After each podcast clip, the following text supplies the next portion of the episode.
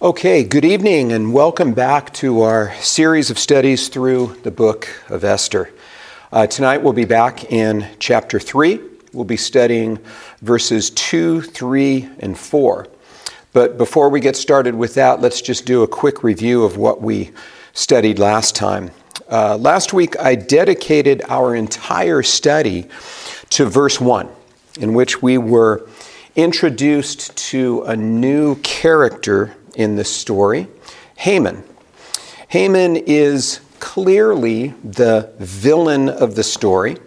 He plays a, a very important and very specific role in God's unfolding plan and purpose for the book of Esther. We learned that he was an Agagite, a descendant of the Amalekite king Agag, and that this fact plays a, a, really significant part in the story of Esther. The Amalekites were a particularly hostile and ruthless enemy to the Israelites, and God judged them. He, he judged their, their particular disregard for Him and their complete lack of mercy and humanity. And at a certain point, he reminded Israel of the, the heinous crimes committed by the Amalekites.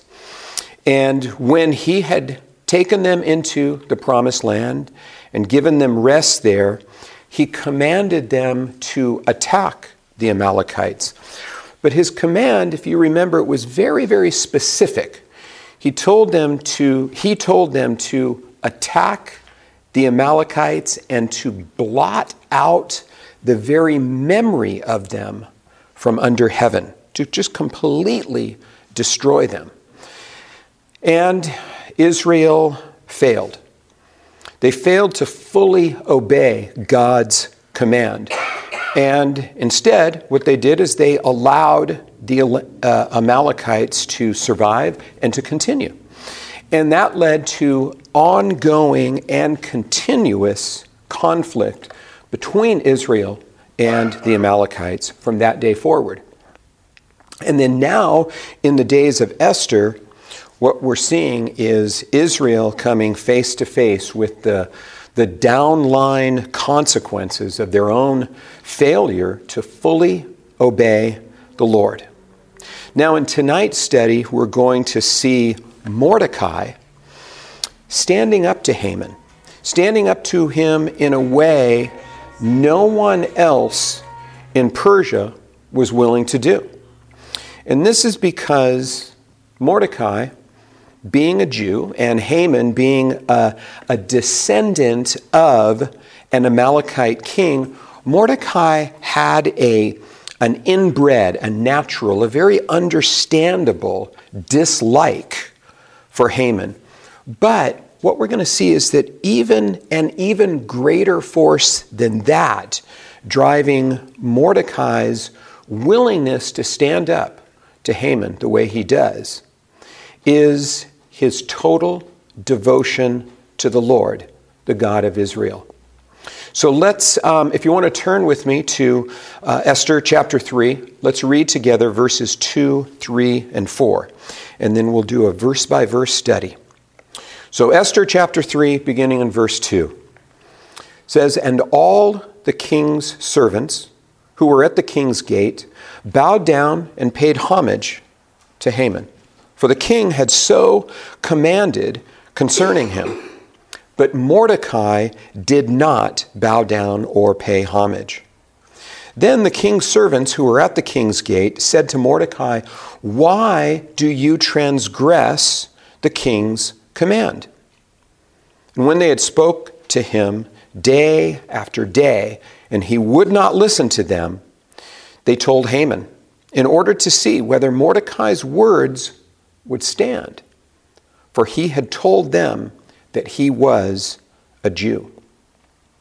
Okay, so verse 2 introduces us to two very important aspects of the developing conflict between Mordecai and Haman. First, that the king had issued a command regarding how all of the other officials in the king's service were to interact with Haman. They were all to bow down and pay homage each time they came into contact with Haman. So it's important for us to understand exactly what this means to bow down and pay homage. Now, first, bowing down, it refers specifically to the gesture of bowing. Or, I mean, the word can actually also mean kneeling, but I do think that in this context, he's referring to bowing down. And this is symbolically, it's acknowledging one's own lower level of status or social ranking before a superior. So you always see an inferior bowing or bowing down to a superior, never the other way around. Now, to pay homage, this word typically means to prostrate oneself. That is, what that means is to lay face down on the ground, literally, nose in the dirt, face down on the ground. Okay, now let me give a, a brief explanation here. Culturally, when it comes to bowing, uh, bowing down before someone, the depth of one's bow was linked to the level of honor the one being bowed down to deserved. Okay? So the higher the honor deserved, the lower the bow. You've probably seen this depicted in movies and shows where people bow and you see different levels of, of bowing down. Now, to prostrate oneself is the lowest possible bow, right? I mean, if you're laying on the ground, face to the ground, it's the lowest possible bow, which is symbolizing the highest level of honor being given. Now, in most cultures, that type of bowing down, laying prostrate, was reserved for the worship of deity. In ancient Israelite culture, this was a, a, a, degree of expressing honor that was reserved for God alone. For an Israelite to bow down before another human being in this way, to prostrate himself before another human being, would be considered to be idolatrous. It would be considered direct violation of God's command to worship no person or object other than the Lord God Himself. Okay? And uh, actually, the, the Hebrew word that's used in this verse, it's a key word of worship that we see throughout the Old Testament. Let me give you one example. I'm going to read De- Deuteronomy chapter 30. I'm going to read verses 16 through 19. It says, If you obey the commandments of the Lord your God that I command you today, by loving the Lord your God, by walking in his ways, and by keeping his commandments, and his statutes, and his rules, then you shall live and multiply, and the Lord your God will bless you in the land that you are entering to take possession of it.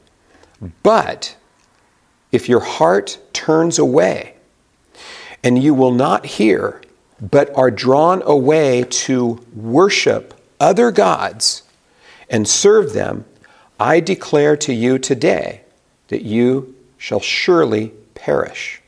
You shall not live long in the land that you are going over, that you are going over the Jordan to enter and possess. I call heaven and earth to witness against you today that I have set before you life and death, blessing and curse. Therefore, choose life that you and your offspring may live. Now, I read this passage because the same Hebrew word translated worship in this passage It's the same Hebrew word that's translated in Esther chapter 3, verse 2, that's uh, translated to pay homage. Okay. So we see in this verse, Esther 3 2, that all of the king's officials, they've complied with this command. They're doing it. Whenever Haman would pass by, each of these officials would obey the king by bowing down and paying homage, showing worship to Haman. All that is except one. Which leads us to the second very important aspect of this developing conflict between Mordecai and Haman. Mordecai refused to do this. So, for many of the king's officials, this may have been, probably was, nothing more than just another required action to stay in the good graces of their king. And, you know, many of the requirements made by the king were most likely nothing more than just that, just his own eccentricities. But this, this command was different, at least for Mordecai. You see, here in Mordecai's refusal, he demonstrates two key elements of his character. One, the depth of his knowledge and understanding of the scriptures, and two, his unwavering devotion to God. Mordecai was clearly familiar with this Deuteronomy passage that I just read, as well as many other Old Testament passages that clearly forbid the worship of any other gods. So he refused. Mordecai refused, absolutely refused, to participate in this act of worship directed to Haman. Mordecai refused to worship any false god, any false god, even the king of Persia himself, or his second in command. Now, the, the wording in this Deuteronomy passage demonstrates, and this is why I chose that particular passage, it really demonstrates how important it is to God for his people to be faithful to him in this area, to not to worship anyone or anything but himself. And Mordecai didn't take this command or the degree of importance that God puts on it. He didn't take that lightly. He didn't take it lightly at all. Remember that Mordecai's refusal, it wasn't just an act against Haman. It was a direct and open defiance to the king of Persia. Remember, the king had commanded all of his officials to bow down and pay homage to Haman. Now, if you remember, we studied in, in great detail in chapter 1 how the king responded to his own wife when she disobeyed his command. Do you remember that? So, for any of the king's officials to openly and repeatedly disobey the king was most likely a death penalty offense. I mean, it's not explicit in the passage. But like I said, most likely death penalty offense. So by Mordecai taking the stand that he did and not bowing down to Haman, not paying homage to him, not worshiping him, or showing an outward sign of worship to Haman, Mordecai was literally taking his life in his own hands. He knew the scriptures, he understood the scriptures, and therefore he understood the importance that God placed on faithful, full obedience to his commands, weighing disobedience to the king against disobeying and disappointing the God of Israel, even when facing death. What it does is it, it really it exposes a person's true heart orientation to God. Mordecai was clearly a faithful and obedient servant of the Lord's. Now, we as, as believers, as born again Christians, I think that we're able to see and understand Mordecai's perspective. You know, how each one of us would respond to that type of, of situation, I can't speak to right now, but I think that we can all understand his perspective. But the other king's officials, they didn't have that understanding. They were confused. And they naturally questioned in their own minds the wisdom of Mordecai's decision and his motivation. Let's look at verse 3. It says, Then the king's servants who were at the king's gate said to Mordecai, Why do you transgress the king's command? Now, in, back in our study of chapter 2, verse 19, we learned something about this phrase, the king's gate. Let me just do a quick review. In the ancient uh, Eastern world, the term king's gate was used to, to, to describe the location where the, the legal trials and the, the judiciary hearings were conducted and where justice was dispensed.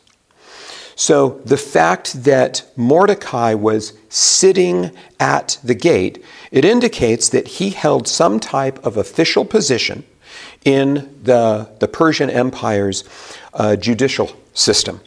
And I, I remind us of that because since Mordecai himself was one of those officials who served at the king's gate, this reference to the king's servants, what's being described here is Mordecai's fellow judicial officials, his peers, the guys that he worked with every day, right?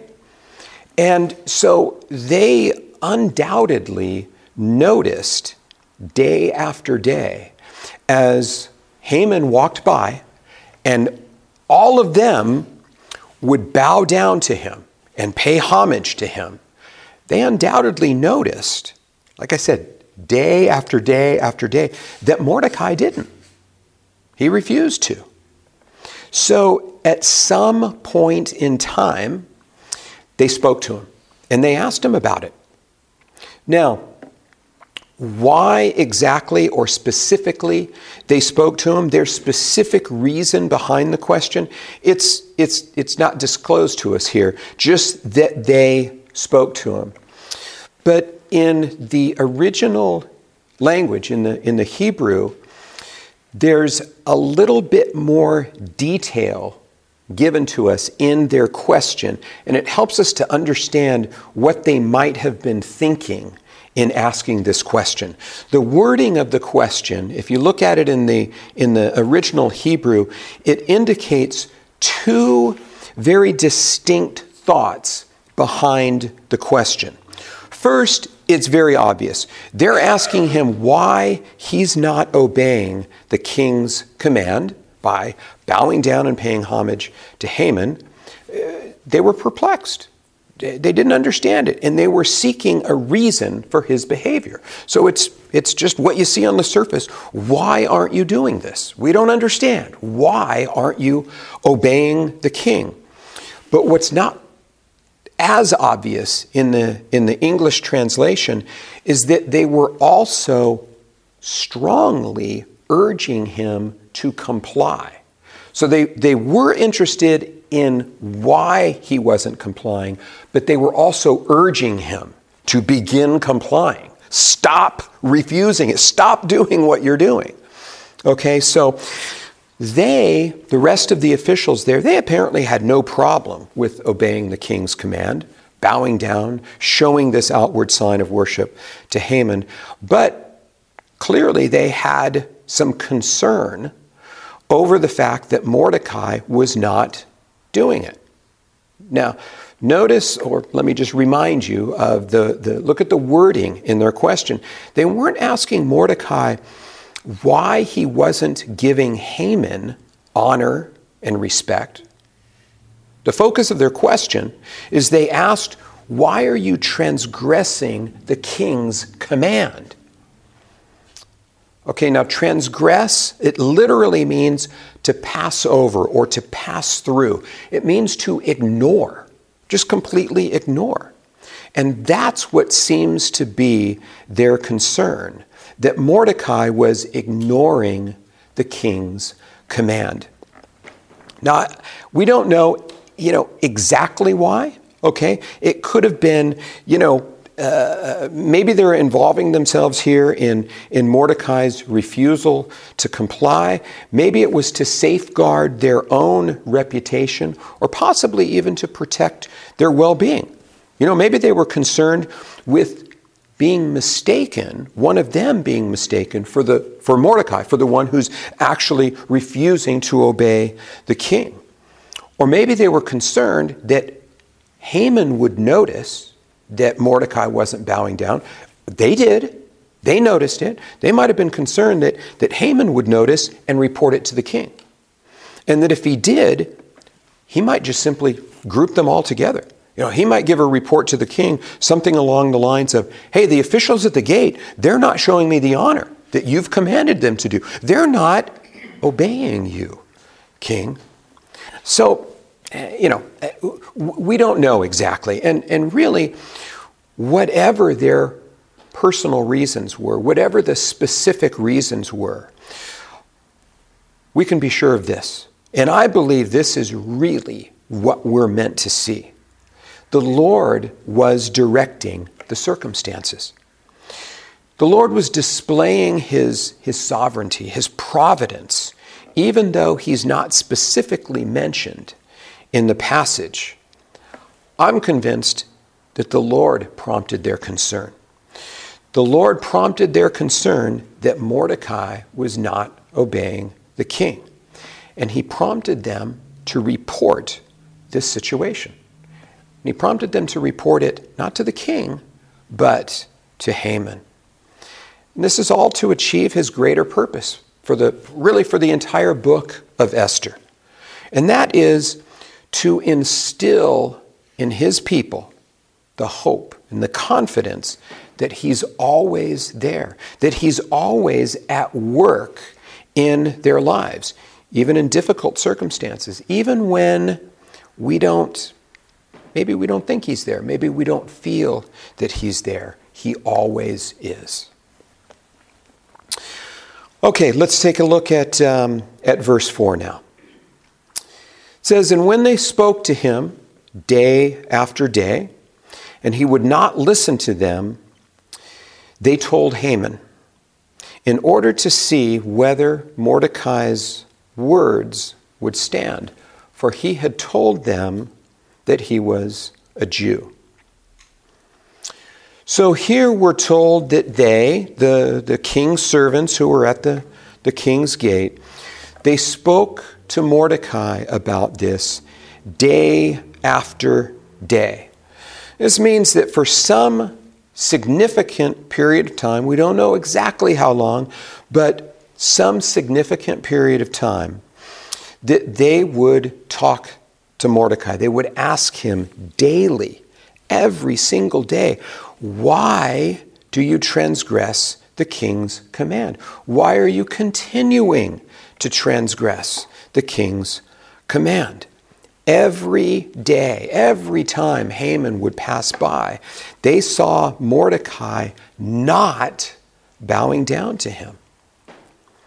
They would speak to him with Every time they would observe this, they would speak to him with this same twofold statement or, or, or twofold question Why are you not obeying the king?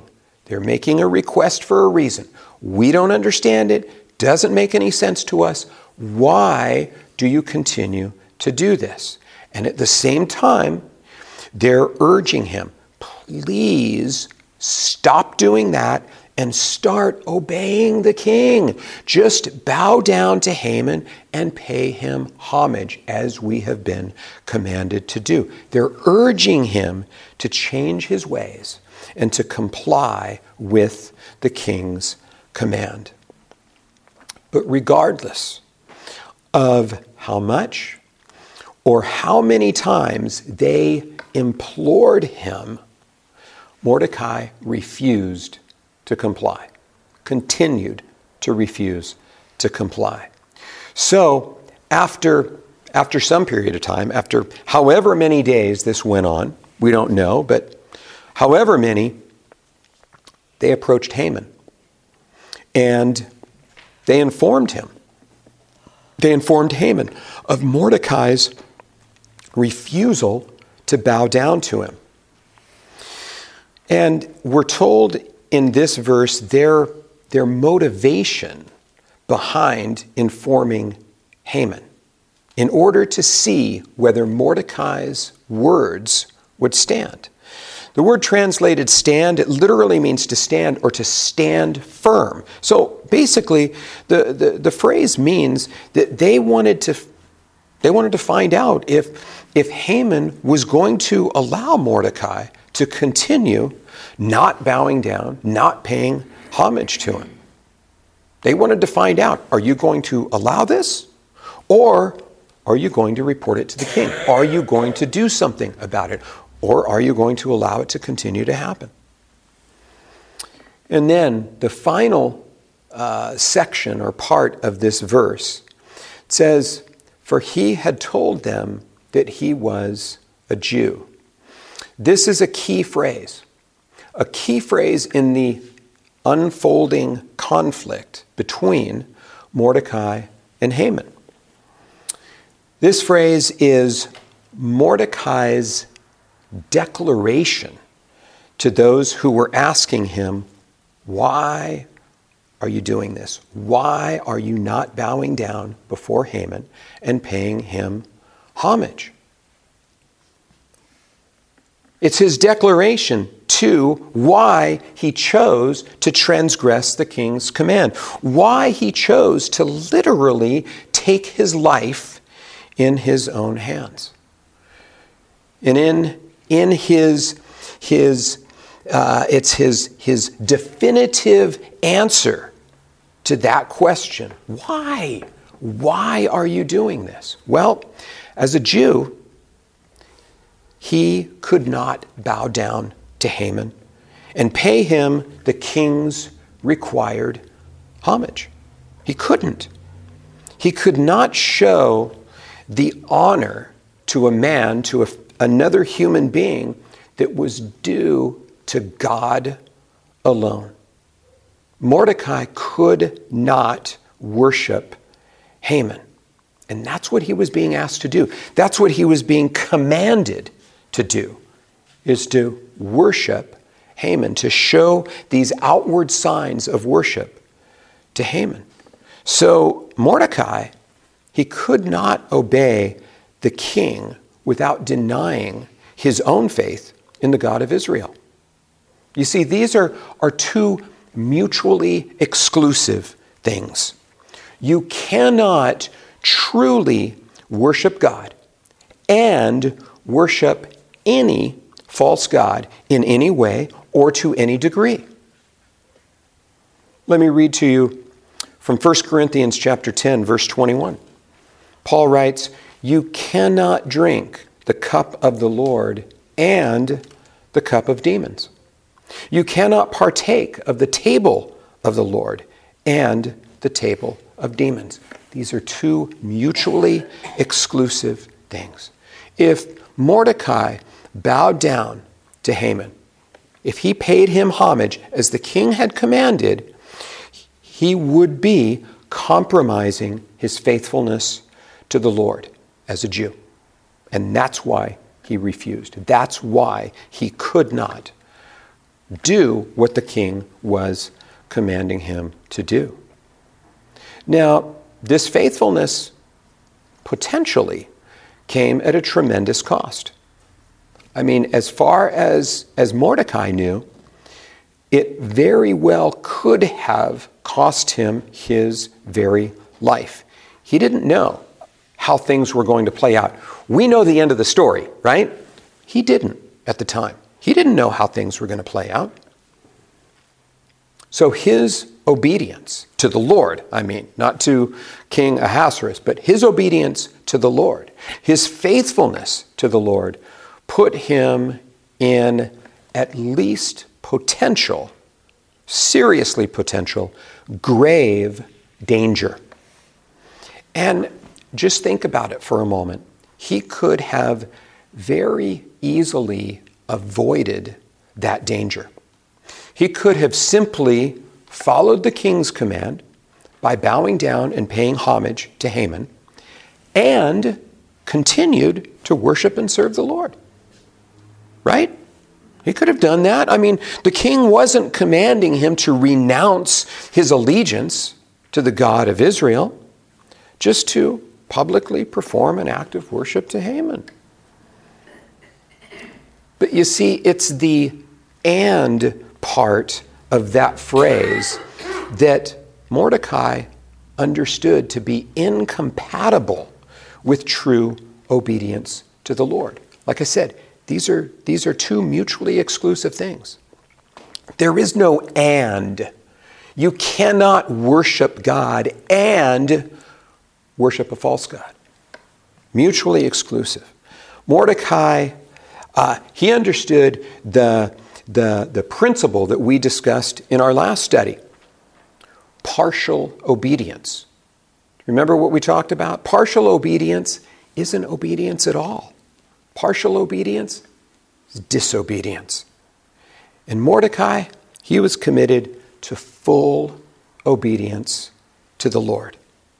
He refused to combine obedience, worshiping the Lord, with disobedience, worshiping Haman. He refused to combine those two things. And he was willing to endure whatever the cost may be in order to maintain his allegiance, his faithfulness to the Lord and to the Lord alone. He would not, he refused to deny his faithfulness. He refused to compromise his faithfulness. He refused to dilute his faithfulness by mixing his allegiances. To worship Haman publicly while continuing to worship the Lord privately. So Mordecai was faced with this, and he was ready, he was willing, and he was able to stand firm for the Lord, even when the world was insisting that he bow down to it rather than to the Lord. He stood firm for the Lord regardless of the cost to himself. Now, I want to spend the rest of our time in some uh, application of this uh, principle. There's a, there's a life principle at work here that we just can't ignore or overlook.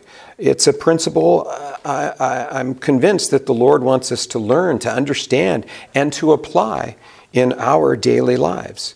And it's this principle of standing firm for the Lord in the midst of pressure, any kind of pressure, to compromise. Now, okay, Mordecai faced the potential of losing his life if he remained faithful to the Lord. If he fully obeyed God's command to worship no other gods, he could lose his life. Okay, now, we will most likely, no one here will most likely ever be in a circumstance where standing firm for the Lord will cost us our lives. Right? I mean, realistically. We'll, most likely we'll never face that. But here's the thing this principle isn't limited to that. It's not limited to losing your life if you stay faithful to the Lord. We do face many circumstances where standing for standing firm for the Lord will cost us. Maybe not our lives, but it will cost us something. Most of the circumstances we encounter are not choices of, of maintaining our allegiance to the Lord or rejecting our allegiance to the Lord. But the thing is, is that we do live in a world that's filled with opportunities to compromise, right? And these, these circumstances uh, uh, that tempt us, there are circumstances that tempt us to partial obedience, to compromise. And it, it, I'm, I'm talking about more than just neutral opportunities. Okay, we live in a world that's constantly pushing us, pulling us, and trying to influence us, force us to compromise. And unfortunately, many times that, that, that happens or that takes place even within the wider body of Christ. I think that's really unfortunate. We need to remember that we're called to be a light in a dark world. We're called to influence, we should, the church should be influencing our society and culture in the ways of the Lord. But it seems that it's, it seems like it's the other way around. It seems that, that the society and the culture has a greater influence on the church than the church has on the society and culture. Unfortunately. We are, as believers, we're plagued with, with pressure from all around us to compromise. Uh, you know, again, for us, full obedience instead of compromise, it, it, it probably will never mean giving up our lives. It will probably, most likely, never come to that cost for us. But many times, it will mean giving up things, giving up things that we want giving up things that we desire, giving up things that we could have and still continue to serve the Lord. Right? See, here's the thing though it would just mean that we would be serving Him more our way and less His way. That's the bottom line. So, I've got just a couple of examples here, or application examples. Um, to, it's, it's a short list. Uh, uh, full obedience to the Lord might mean for some of us to give up greater income or what, um, what the world considers to be um, uh, financial security. Okay? I remember when the Lord directed the path of my life into full time ministry. Um, I came face to face with the reality of a much lower income than I was accustomed to. I mean, you know, I never made tons of money, but like I said, I, I came face to face with that reality of making less money. You know, the, the, the inability to have all of the luxuries. Well, you know, the luxuries that I that I was accustomed to and the luxuries that the world was constantly telling me that I wanted. That the world was constantly telling me that I needed. and that the world was constantly telling me that I deserved. And you know what? I was tempted. I was tempted to give in to the idea of ignoring the path to which the Lord was directing me. Because, after all, I could still serve the Lord, right? I, I, mean, I can, I, can, I can still serve the Lord. I can still, I can have this and continue to serve the Lord. I would just be serving Him more my way and a whole lot less His way.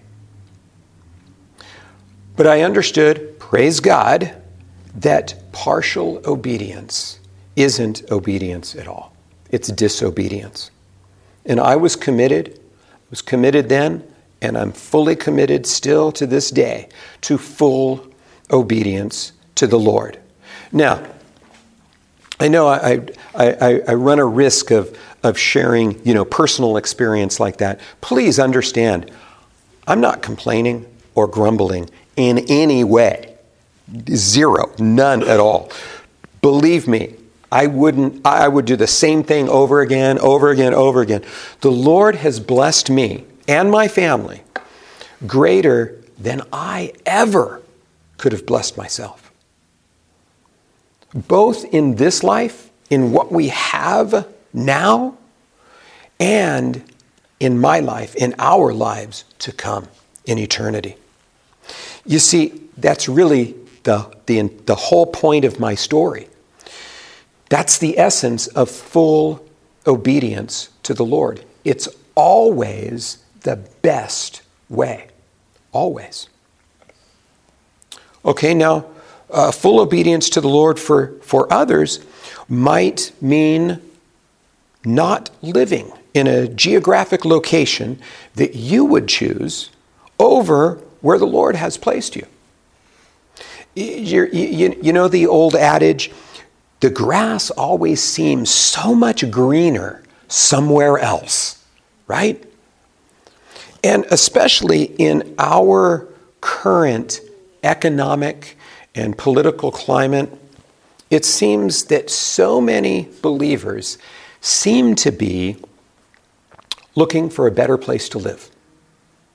You know, things like states that have more conservative political and social views or areas where you can get so much more for your dollar. You know, places where there's less crime, better places to live, etc., etc., all of that type of stuff. And hey, don't get me wrong. I'm not in any way saying that there's, there's inherently anything wrong with those things. And then, after all, can't you serve God anywhere? Can't you just go wherever you want and still serve God? Well, yes, you can. You absolutely can. It would just be serving more your way and a whole lot less his way. So, this is the way I see it. When it comes to where we live as God's people, what should be our first concern? I think our first concern would be where God's placed us, where He wants us. Let me read to you from Ephesians chapter 2, verse 10. We're all very familiar with this, this verse. It says, For we are His workmanship, created in Christ Jesus for good works, which God prepared beforehand that we should walk in them. So, God has prepared works for us from before creation. He's created works for us to accomplish. They're specific works, specific for each one of us. It seems to me that where we choose to live is a big part of that, that it's going to be a big part of that. I think it comes down to where I want to live or where God wants me to live, where God has placed me. Um, let me read to you from Matthew chapter 5, verses 13 through 15. It says, You are the salt of the earth. But if the salt has lost its taste, how shall its saltiness be restored? It is no longer good for anything except to be thrown out and trampled under people's feet. You are the light of the world. A, a city set on a hill cannot be hidden, nor do people light a lamp and put it under a basket, but on a stand, and it gives light to all in the house. The implication is that it's a dark house, right? So, as God's lights, are we meant to shine in a dark world? Aren't we meant to shine in a dark world? Or are we to, to seek out, to look for, and move to the most well lit places that we can find, where all of the, of the lights are congregated? Let's move there and leave the darkness to move to where the other lights are. Well, I don't think so. No. We're to take a, uh, we're to make a stand for the Lord and be where He places us. Even when the world is trying to convince us that the grass is greener somewhere else. Here's a trustworthy statement. And I believe this with all of my heart. There's no better place to live anywhere in the world than right where the Lord places you. Wherever the Lord has you, directs you, wherever He wants you, there is no better place in the world for you to be, regardless of the social, political, or economic climate in that place. If you want to accomplish all the Lord means for you to accomplish, all that He's prepared for you beforehand, and receive all of the eternal rewards that He intends for you, then I say this be where the Lord wants you to be. Again, that's the essence of full obedience to the Lord. It's always the best way. I've got one more example. one last, last example, my last example, is what local church we commit to. Okay, now this seems to me to be another of those areas where so many believers give very little, if any, regard to where the Lord intends for us to worship and to serve him. The church seems to seems to have adopted the, the world's view of prioritizing your own desires at the top of your list. And, you know, I, I, I'm seeing this more and more. There seems to even be a loss of concern as to whether or not the place one attends is even a, an actual church, whether or not it's, it's, it's even a real church.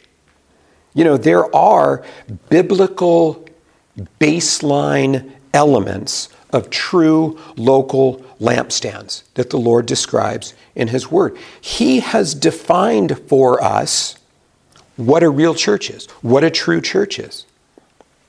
But then, even considering that, even within true churches, real churches, the Lord can, and I believe does, direct us to where He wants us to worship Him. And I'm, I'm, I'm not in any way saying or trying to build a case that we have no freedom within these areas. But at the same time, uh, the Lord does direct us. And I, I, believe that we need to consider that, strongly consider that. Consider that as our first priority to be where He wants us to be, to go to the church, to commit to the church where He wants us to serve Him. Think about this where He has placed those good works which He prepared beforehand that we should walk in them. Isn't that important?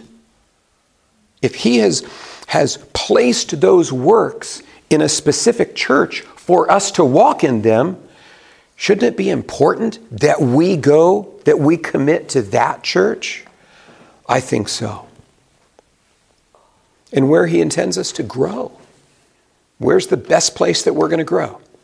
Where He wants us to be. So I say this if you want to mature, if you want to grow, and if you want to really succeed in all the ways that the Lord intends for you, if you want to be fully sanctified, be where the Lord wants you to be. Again, it's the essence of full obedience to the Lord. It's always, always the best way. So, these are just three examples, three examples of many areas in each of our lives where God does direct us and where we have opportunities to compromise. So, I'll end with this.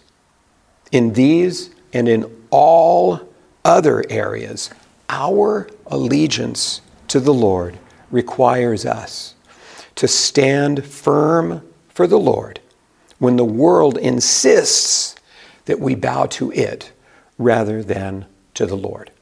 Praise God. Let's pray. Father, I thank you so very, very much for this wonderful example in Mordecai to stand firm for you in all things. I pray that you will help us to always see that your way is the best way in all of our circumstances. Even when the world is telling us that another way is better, or even when we think that our perspective, our way, is better. Please help us to always see that your way is the best way for us. Amen.